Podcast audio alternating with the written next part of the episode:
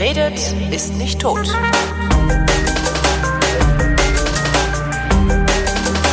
Willkommen zum Geschichtsunterricht einer Koproduktion von DLF Nova und Vrindt und aus Köln zugeschaltet vom Deutschlandfunk Matthias von Hellfeld, der Haus- und Hofhistoriker. Hallo Matthias.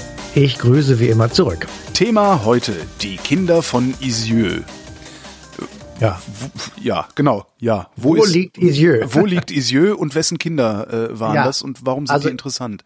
Isieux ist eine ganz, ganz, ganz kleine Gemeinde, ein kleines Örtchen im Südosten Frankreichs. Da leben heute ein paar mehr als 200 Menschen. Also im Grunde genommen ein Ort, den kein Mensch kennt und auch niemand kennen muss, außer diejenigen, die dort leben. Aber dieser Ort ist durch ein historisches Ereignis bekannt geworden, nämlich äh, in Isieux gab es ein kleines Waisenhaus, in dem in den 40er Jahren des vergangenen Jahrhunderts 44 jüdische Kinder lebten. Und sie lebten dort so lange, bis sie auf Befehl des Leiters der Abteilung 4 äh, der Sicherheitspolizei in Lyon, Klaus Barbie, in das Vernichtungslager Auschwitz verschleppt wurden und dort auch umgekommen sind. Insofern sind diese Kinder von Isieux ein furchtbares Beispiel für diese Brutalität, mit der äh, die Deutschen während des Zweiten Weltkriegs nicht nur in Polen und in Russland und in Ukraine und in anderen europäischen Ländern, sondern eben auch bei unseren Nachbarn in Frankreich gehaust haben. Und das Ganze ist eben auch verbunden mit dem Namen Klaus Barbie, den ich eben schon erwähnt habe, der ja dann auch hier für die deutsche Geschichte ähm, schon von gewisser Bedeutung war. Das klingt jetzt zynisch, ist aber nicht so gemeint. Ähm, 43 Kinder in einem winzigen Ort in Frankreich. Warum sind ausgerechnet die so ein Symbol geworden? Ich meine, unsere Vorfahren haben halb Europa in Schutt und Asche ja. gelegt. Ähm, ja. Zweistellige Millionen Tote auf dem Gewissen letztlich, mittelbar und unmittelbar. Wie kommt es, dass ausgerechnet diese 43 Kinder so ja prominent geworden Na, sind. Die, prominent ist, sind sie nicht in dem Sinne geworden, sondern es ist einfach ein Beispiel, an dem man diese, diesen unglaublichen Tötungsmechanismus, äh, diese, diese fast von alleine laufende Tötungsmaschinerie mhm. äh, wirklich ähm, nachvollziehen kann. Wir müssen ganz kurz so zwei, drei ähm, historische Eckdaten noch mal kurz in Erinnerung rufen. Isieux, also der Südosten Frankreichs, war Teil des Vichy-Regimes, äh, benannt nach einem Ort namens Vichy und dort herrschte unter der Ägide von ähm, Marschall Pétain das sogenannte Vichy-Regime. Das heißt, dieser Teil Frankreichs, der Süden Frankreichs, war lange Zeit nicht besetzt von der deutschen Wehrmacht, die ja im Sommer 1940 in Frankreich eingefallen ist und in relativ kurzer Zeit den äh, größten Teil Frankreichs besetzt hat mhm. und dann mit äh, dem Vichy-Regime so eine Art abhängiges Regime im Südosten Frankreichs etabliert hat, eben mit dem Marschall Pétain an der Spitze. Ach, das Vichy-Regime war, war jetzt nicht der unabhängige Teil Frankreichs, sondern das war letztendlich Nein, auch. Waren, äh, ja, selbstverständlich, die waren Nazi. nicht unabhängig. Ah, okay. Ja, es wurde dort kollaboriert, also Peter genau. hat die Ko Kollaboration ausgerufen und hat also mit den Deutschen zusammengearbeitet, hat das auch in einer Radioansprache gesagt, das würde er sehr gerne und sehr freiwillig tun. Also es ist insofern ähm, keine unabhängige französische Restrepublik sozusagen gewesen, sondern ein Teil, den die Deutschen nicht besetzt haben, sondern durch einen ihnen hörigen Marschall äh, haben besetzen lassen. Aber in diesem Vichy-Regime äh, wurde nicht ähm, die wurden nicht die Nürnberger Rassegesetze so brutal angewendet wie ähm, in Deutschland oder im restlichen Teil Europas. Es gab in, ähm, im Vichy-Regime einen Teil, das unter italienischer Kontrolle stand. Auch dort wurde das nicht so gemacht, sodass also relativ viele Menschen, die auf der Flucht vor den Nazis waren, sich zunächst einmal in Richtung Vichy-Regime, also in den Südosten Frankreichs, begeben haben. Mhm.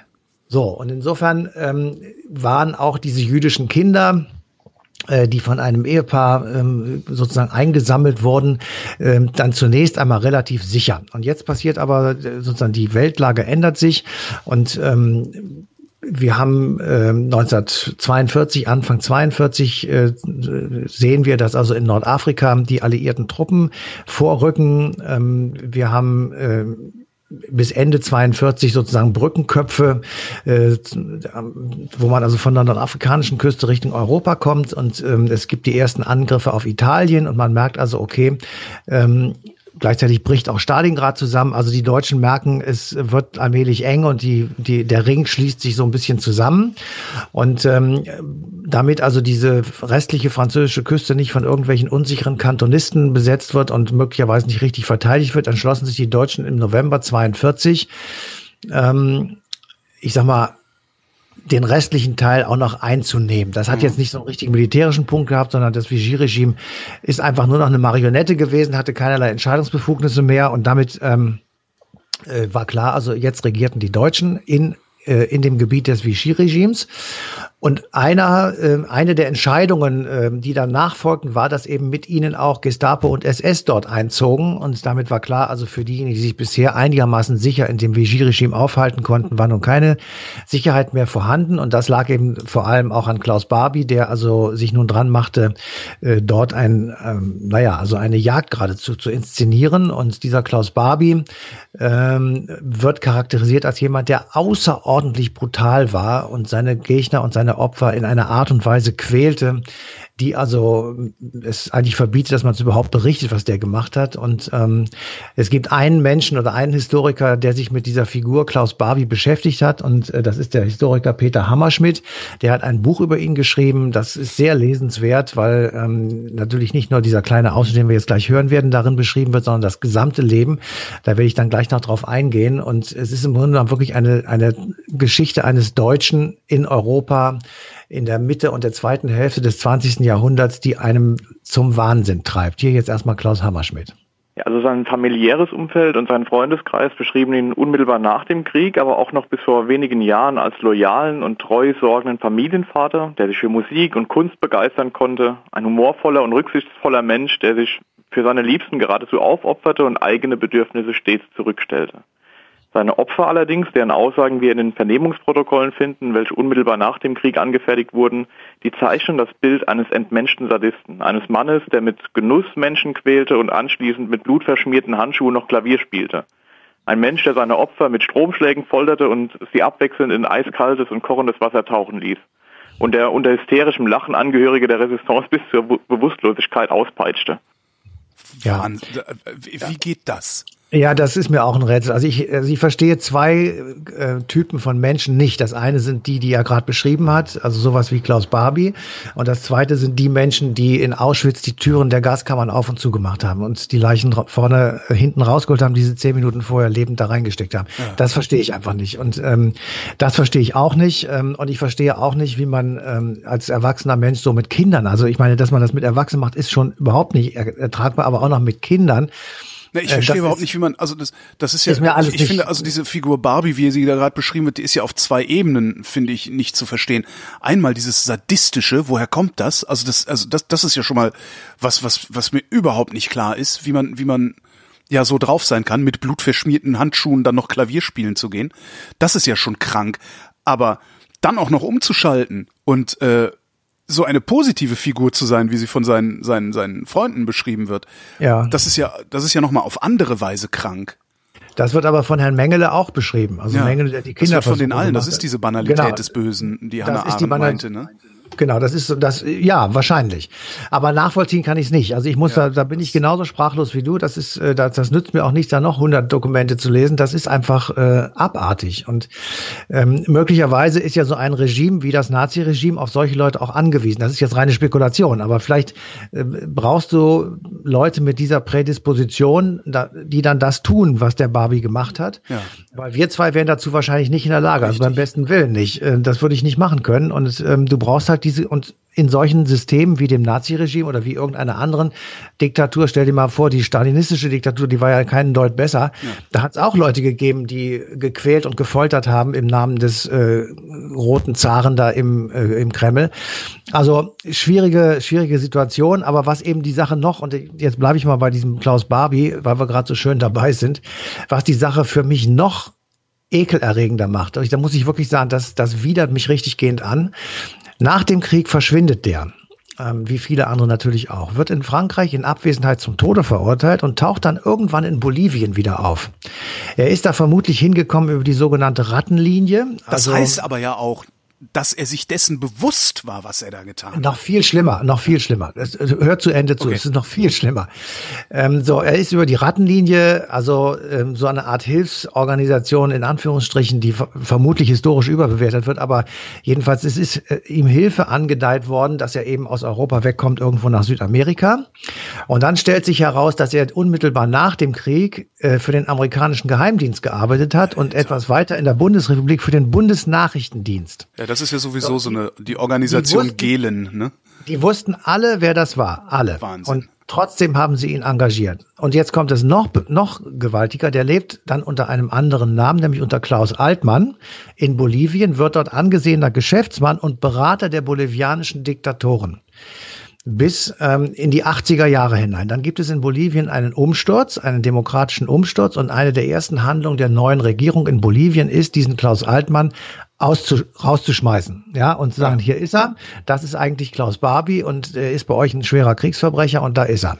So, 1982, wir erinnern uns alle, äh, hat es in Deutschland eine äh, politische Umwälzung gegeben. Durch das konstruktive Misstrauensvotum wurde Helmut Kohl zum Bundeskanzler gewählt. Und nun stellt sich ja die Frage, warum wird der Mann nicht nach Deutschland ausgeliefert? Ja, ja. Der ist ja schließlich Deutscher und das ist im Namen der Deutschen passiert und überhaupt und bla bla bla. Daraufhin äh, entscheidet die neue Regierung Helmut Kohl, dass sie kein Interesse daran hat, dass Herr Barbie nach Deutschland kommt, weil sie kein Interesse daran haben, dass jetzt eine Debatte über Schuld und äh, Krieg und Drittes Reich und Nazi und Verbrechen und so weiter in Deutschland aufgeht. Der ehrenwerte Deswegen, Herr Kohl.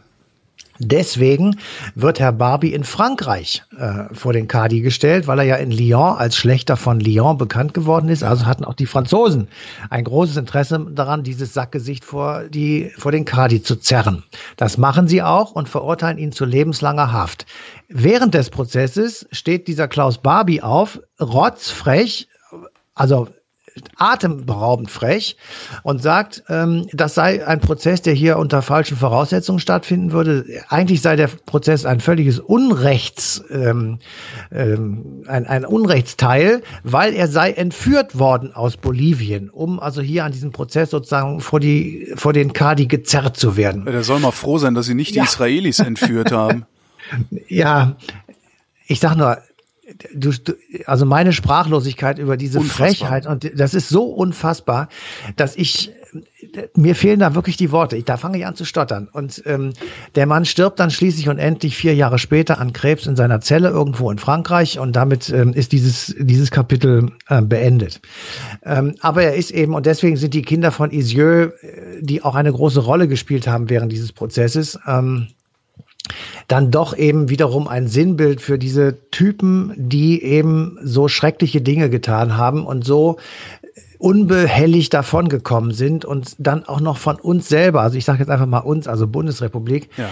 dann wieder sozusagen in Dienst gestellt wurden. Das muss man sich mal vorstellen. Also ja, und das halt mit wusste, der Begründung, das, das, halt mit der Begründung, äh, naja, äh, wen hätten wir denn nehmen sollen? Es waren ja keine anderen da. Aber genau. dass man dann ausgerechnet die schlimmsten noch nimmt, ja. das finde ich eigentlich es ekelt einen an. Ich muss es wirklich, ich finde, es ekelt einen wirklich an. Und das ist einfach ganz, ganz schrecklich. Ähm, aber wie gesagt, es ist, so ist es gewesen. Und ich kann nur empfehlen, ähm, das Buch von Peter Hammerschmidt sich mal zu besorgen und äh, Klaus Barbie beziehungsweise Klaus Altmann sich durchzulesen. Und äh, das ist einfach äh, eine derart unrühmliche Geschichte. Und man weiß ja, dass es auch eben ganz viele andere solche Fälle gegeben hat. Adenauer hat gesagt, wir brauchen diese Leute, meinte damit Diplomaten, Lehrer, Juristen. Ja. Ähm, die DDR hat die in, in, großer Zahl rausgeschmissen und zu uns geschickt. Ähm, und man kann jetzt überlegen, äh, ja, die haben dann Blümchen mit H geschrieben in der DDR möglicherweise äh, und konnten sich die Hände in Unschuld waschen, weil sie uns diese ganzen Arschgesichter rüber geschickt haben. Und wir sind aber ähm, nicht ordentlich mit denen umgegangen. Wir sind nicht ordentlich mit denen, das ist so, ja. Und wir haben klar, gleichzeitig ist natürlich der Auschwitz-Prozess, jetzt kriegt man ja immer gegen, ja, wir haben so Auschwitz-Prozess gemacht. Ja, haben wir. Auf Initiativen eines einzelnen mutigen Staatsanwaltes, der das zu seinem Lebenswerk gemacht hat. Ja, das stimmt. Und es werden auch immer noch ähm, Leute vor den Kadi gezerrt. Also wir haben jetzt Anfang 2018 ähm, und vor nicht allzu langen Tagen oder Wochen ähm, ist ein letztes, wahrscheinlich großes Verfahren in mhm. Lüneburg zu Ende gegangen gegen den Buchhalter von Auschwitz. Der Mann ist mittlerweile 94 Jahre alt, damals SS-Mann gewesen, Oskar Gröning von Namen und der muss jetzt trotzdem er so alt ist, ähm, seine vier Jahre Haftstrafe absitzen. Ähm, da sieht man aber, der Mann ist jetzt 94 und ähm, das wird vermutlich der letzte gewesen sein, weil die einfach jetzt alle gestorben sind. Ein komfortables Leben gehabt all die Jahre. Was, ja. was ist das eigentlich, dass wir beziehungsweise unsere Elterngeneration ähm, sich so geweigert hat, diese Verbrechen wirklich restlos aufzuklären? Hätten die sich dann ja den, den, den eigenen Boden unter den Füßen wegziehen müssen? Weil der ganze Gründungsmythos der Bundesrepublik dann kaputt gegangen wäre? Also sowas ist es bestimmt. Es ist sicherlich ein, ein, Teil davon. Das wird sehr vielschichtig sein. Es sind nicht, nicht einzelne Argumente. Es ist immer so ein Gemisch von Gemütslagen und äh, Dingen. Also äh, wenn man sich mit Leuten unterhalten hat, ähm, die bewusst, also als jüngere Leute die Nachkriegszeit miterlebt haben, dann äh, sagen die meisten, wir hatten einfach was anderes im Kopf. Wir, es war uns viel wichtiger, was zu fressen zu kriegen. Das kann man alles auch verstehen. Ähm, das heißt, die Möglichkeiten, sich damit zu beschäftigen, die waren erst gegeben, sagen wir so ab Mitte der 50er Jahre. Danach, von da an war es ja so das, das Gröbste sozusagen geschafft, erstaunlicherweise. Ähm, und dann haben die auf der einen Seite eine Leistung vollbracht, also unsere Vorfahren, die mir jedenfalls wirklich allerhöchste, allerhöchsten Respekt abverlangt, weil du meinst den das sogenannte Wirtschaftswunder? Nee, den Wieder, nee, das Wirtschaftswunder, den Wiederaufbau, dass, ja. dass, dass dieses Land auf einmal wieder sozusagen in Ordnung war, also Straßen wieder da waren, Häuser gebaut waren und so weiter. Natürlich gehört das Wirtschaftswunder auch dazu, aber das hat äh, meine Mutter zum Beispiel nicht bewirkt, weil die hat einfach nur aufgebaut oder ja. mein Vater auch. Aber ähm, das heißt, die hatten einen gewissen Stolz auf einmal und haben gesagt, wir haben etwas erreicht, ich muss mich mit der Scheiße von damals nicht mehr beschäftigen, ich habe ja auch nichts gemacht. Mhm. Das stimmt ja auch für die meisten. Ja, also äh, Aber profitiert haben sie alle, das hat ja Götz Ali mal schön rausgearbeitet. Absolut, ne? absolut. Aber das, das weißt du so nicht. Ähm, ja. Ich, ich will es mal andersrum sagen. Wir haben heute auch ein Problem, also jetzt hier 2018. Ja, wir ähm, haben Flüchtlinge zu versorgen. Genau. Und wir diskutieren, äh, sie rauszuschmeißen oder wie die AfD das dann bezeichnet. Die FPÖ ähm, in, in Österreich mit der komischen blauen Nummer da von Herrn Kurz äh, schottet sich ab. Der Ungar-Typ da erzählt eine, in einer Rede vor ein paar Tagen ähm, den Untergang Europas, wenn man diese ganzen Islamisten ins Land ließe und so weiter. Also äh, wir wissen, wir kriegen ja gar nicht mehr mit, was sich an der Küste Libyens abspielt. Wir kriegen kaum noch mit, was auf dem Mittelmeer los ist, sondern wir machen einfach hier unseren Kram und ignorieren den Rest. Und profitieren davon. Jeder einzelne von uns profitiert davon, dass wir ein, wie nennt man das so schön, ein robustes Grenzregime ähm, aufgebaut haben. Das ist richtig, ja. Und wahrscheinlich, wenn, wenn, wenn wir Pech haben, dann werden in 50 Jahren oder in 80 Jahren unsere Nachkommen fragen, wie konnte das eigentlich passieren, dass sie damals, dass sie das gemacht haben, dass sie da Menschen haben abschlachten lassen von irgendwelchen. Warlords in, in Subsahara-Afrika und so, ja. Die, die AfD, ja, aber die AfD sagt dir, die werden uns dankbar sein, weil wir haben ihnen das Abendland gerettet. So, und jetzt sagst du mir mal, was richtig ist. Ich weiß schon für mich, was richtig ist. Ich aber weiß es für mich auch, aber ist die Frage, was historisch so. richtig sein wird. Ne? Genau. Und vor und allen Dingen, wo du AfD sagst, finde ich ja auch nochmal ganz interessant. Diese Leute, also Menschen wie Klaus Barbie, Menschen wie äh, Josef Mengele und so weiter, die sind ja nicht verschwunden. Ich glaube, dass es solche Psychopathen in jeder Generation gibt. Absolut, absolut. Und Absolut. ich glaube, dass eine Partei wie die AfD auf solche Psychopathen angewiesen wäre, um ihre Politik der Diskriminierung durchzusetzen. Mhm. Und ich frage mich die ganze Zeit, wie verhindern wir, dass das passiert? Wie kriegen wir unsere Verfassung, wie kriegen wir unsere, unsere äh, Gerichtsbarkeit und unsere Exekutive so robust, so gut immunisiert, dass selbst wenn wir eine solche faschistoide Partei hier am Ruder haben, und ich fürchte, wir werden die hier irgendwann am Ruder haben, dass die nicht wüten können, so wie damals die NSDAP gewütet ja. hat. Also das kann ich dir natürlich auch nicht sagen. Ähm, ich, ich merke jetzt nur, ähm, also wir hatten ja jetzt am Aschermittwoch, politischer Aschermittwoch, äh, hat ja auch ja. die AfD rumgewütet und das, was der Pockenburg da von sich gegeben hat, das ist, äh, das erinnert ja wirklich stark an Goebbels und an ähm, ja. diese, diese aufhetzenden Reden. Das wird allmählich auch den Verfassungsschutz ähm, ins Gespräch bringen und allmählich äh, wird sich jedenfalls in Teilen diese AfD überlegen müssen, wie sie das weitermachen will. Und das ist, ist schon mal ein Punkt, den es damals nicht gab. Wie sie so lange, wie sie so lange äh, den Wolf im Schafspelz geben, bis, ja. bis sie es nicht mehr müssen. Ähm, naja, aber sie werden jetzt möglicherweise daran gehindert, denen zu geben, weil äh, das, was da gesagt wurde, ist verfassungsfeindlich und ähm, das gehört vor den Kadi. Ähm, ich, möglicherweise wird es nicht passieren, aber mhm. die Diskussion hat jetzt angefangen und ähm, wir werden mal sehen. Ähm, wir haben leider das Problem, dass wir zur gleichen Zeit eine völlig destabilisierte politische Lage haben, wegen zum Beispiel der AfD. Also dieses Wahlergebnis, das äh, kann man ja lange drüber diskutieren, das wollen wir jetzt nicht, aber das, die Konsequenz des Wahlergebnisses ist das Chaos, das wir jetzt haben und ja. gewählt haben wir. Äh, also wir Menschen. Und ähm, insofern äh, kann man natürlich sehr leicht der SPD immer alles in die Schuhe schieben und ähm, der, der Frau Merkel und wem, wem man gerade möchte. Aber sie sind ja nur deshalb in dieser misslichen Lage, weil das Ergebnis so ist, wie es ist, der letzten Bundestagswahl. Und ähm, insofern äh, ist natürlich jetzt schon zu sehen, was es bedeutet, wenn diese verdammte AfD was zu sagen hat oder eben entsprechend gewählt wird. Auf der anderen Seite, die Leute wählen die AfD weil sie mit dem, was bis, bis dahin in Deutschland gelaufen ist, in der Bundesrepublik in den letzten zehn Jahren, sage ich mal, unzufrieden sind und ja. einfach äh, es nicht ja. hinnehmen und nicht wollen. Und weil es eine, weil's eine klare Ansage ist. Ne? Man kann das, finde ich, gerade dieser Tage, also wir nehmen diese Sendung am 20. Februar 2018 auf. Ähm, und wenn man sich die äh, jüngsten Umfrageergebnisse anguckt, ähm, die CDU ist äh, weit vorne, gemessen an den, an den, also relativ weit vorne. Ähm, die SPD ist ein Prozent schwächer als die AfD. Also die AfD hat, glaube ich, 16, die SPD 15 Prozent. In den Umfragen zur Sonntagsfrage, wenn nächsten Sonntag Bundestagswahl wäre. Was man, finde ich, da sehr gut sehen kann, ist, die SPD ist jetzt gerade ne, Koalitionsverhandlungen. Der Gabriel äh, hat sich gerade selbst entleibt, der Schulz hat sich gerade selbst entleibt. Die Nahles wird jetzt Parteivorsitzende. Das ist auch ein bisschen fragwürdig, wie das läuft. Ähm, die Mitglieder, also die SPD-Basis, soll darüber abstimmen, ob der Koalitionsvertrag zustande kommt oder ob nicht. Das heißt, die SPD hat im Moment kein Angebot zu machen den Menschen. Ich finde, man spürt das richtig. Wofür steht eigentlich die SPD jetzt gerade im Moment? Für gar nichts. Und dafür wirst du halt nicht gewählt. Ja. Ne, das, und und die, die AfD, die hat das klarste Angebot zu machen. Die, die ja, AfD hat ein einziges Angebot, das heißt Ausländer raus. Und das ja. in allen möglichen Variationen. Und darf damit, klar, mach ja. eine klare Ansage, dann wirst du auf jeden Fall deine 20 Prozent kriegen. Ja. Ja. Also ähm, Egal, wir wollen jetzt nicht, ist die Ansage.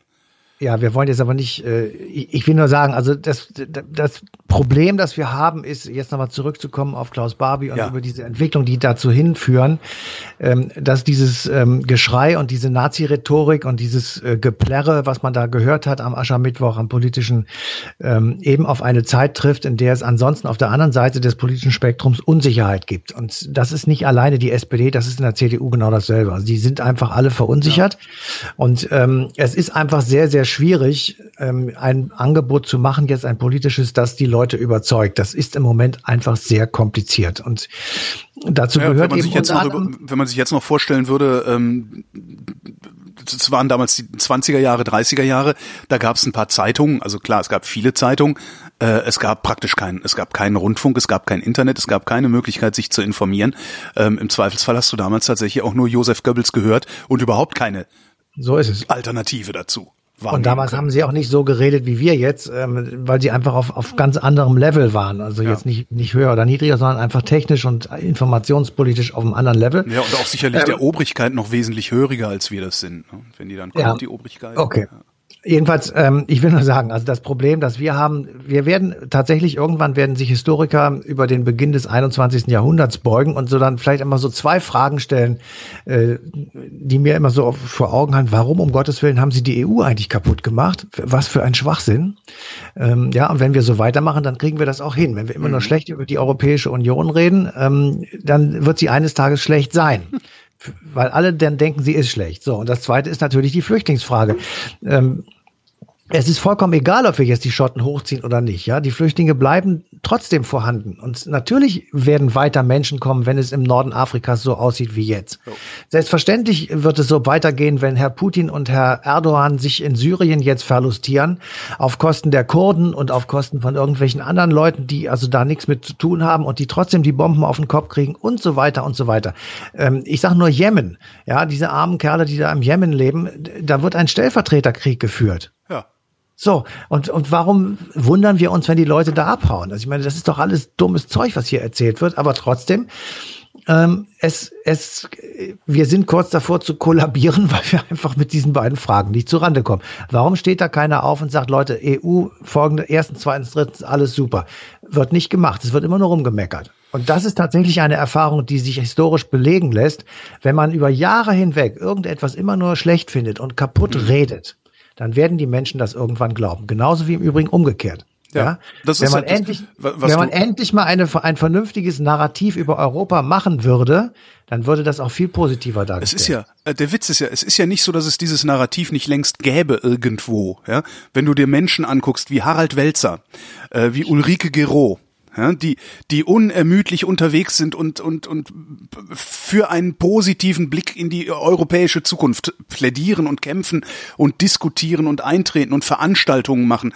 Wenn ich diese Veranstaltung, die Harald Welzer zum Beispiel mit seinem Futur 2 Projekt macht, da kommen Tausende und Abertausende Menschen und diskutieren und machen und tun. Das findet aber in den Medien nicht statt. Ja. Das heißt, genau da ist das Problem. Die Journalisten sind gerade das Problem. Und da dann wieder meine uralte Kritik an, am Journalismus oder an den Journalisten. Der überwiegende Teil der Journalisten scheint getrieben zu sein von einer Untergangssehnsucht, die ich nicht begreife. Warum wollt ihr was kaputt gehen sehen? Weil sich dann die Nachricht besser verkauft? Das kann es doch nicht sein. Ja. Ja, das kann ich dir auch nicht sagen. Ähm, also es ist aber tatsächlich so, dass lieber das Negative geschrieben wird, das stimmt. Ähm, ja. Bad News are Good News und das, so. Das, das, das kann ich mir noch erklären, warum das passiert. Naja, aber das ist eigentlich auch nicht richtig nachvollziehbar. Ja doch, also guck mal, die, die Nachricht ist ja eigentlich die Abweichung von der Normalität. So, wenn jetzt die Normalität immer schlecht ja. wäre, dann wäre natürlich die gute Nachricht eine Nachricht, weil es die Abweichung ist. Das wäre dann eben Mann beißt Hund. Aber ähm, die Realität, die Realität ist halt gut, es geht uns ja gut. Darum ist die schlechte Nachricht das, was auffällt. Ja. Das, so kann ich das schon nachvollziehen. Aber deswegen die ganze Zeit über EU-Bananenverordnungen sich lustig zu machen und so, raff ja. ich nicht. Ja. Wir also, kommen immer wieder an den Punkt, ne? Wir kommen immer wieder ja, an den Punkt. Ja, das, das ist, das ist der witzig. Punkt. Das Seit ist der, Jahren ja, machen wir das hier und kommen immer wieder an den Punkt. Ja. ja, weil das der Punkt der Punkte ist, weil wir müssen einfach, äh, also ich sag's mal mit den alten Griechen, damit können wir dann heute auch mal Schluss machen, jo. weil wir, jetzt mal am Schluss noch ein bisschen alte Griechen. Die alten Griechen, ja, in der Antike, 500 Jahre vor Christus, haben ihren Kindern einen Quatsch erzählt, ja, von Odysseus und vom Olymp, wo sie alle sitzen und also einer ist fürs Wetter zuständig, der andere für die Fische und eine für die Jagd und so weiter. Haben haben sich eine Götterwelt erträumt und sie haben sich eine Herkunftsgeschichte erträumt von so tollen Leuten wie eben zum Beispiel Odysseus. Hat alles nicht stattgefunden, hm. gibt es alles nicht, hat aber einen positiven Mythos entwickelt auf die eigene Vergangenheit. Ja. ja, wir waren super früher. Wir haben alle gegen, gegen alle haben wir gekämpft und wir haben alle besiegt. Wir sind die absolut größten Cracks auf der Welt. So, das haben die Alten den Kindern erzählt und die Kinder haben es ihren Kindern erzählt. deswegen ja. fanden die das alles hammergeil. Warum machen wir das nicht? Es ist relativ einfach. Wir könnten das sofort machen, aber wir tun es nicht. Ein gutes Bild dafür, wie wir das tun könnten, sind übrigens die Trümmerfrauen, die es nie gegeben hat, aber trotzdem in unserem zumindest im bundesrepublikanischen ja, genau. Gründungsmythos sehr tief verankert sind. So ist es. In diesem Sinne, Matthias von Hellfeld, vielen Dank. Bitteschön. Und euch danken wir wie immer für die Aufmerksamkeit und verweisen diesmal auf den 4. März 2018, denn da läuft die passende Ausgabe Eine Stunde History auf DLF Nova.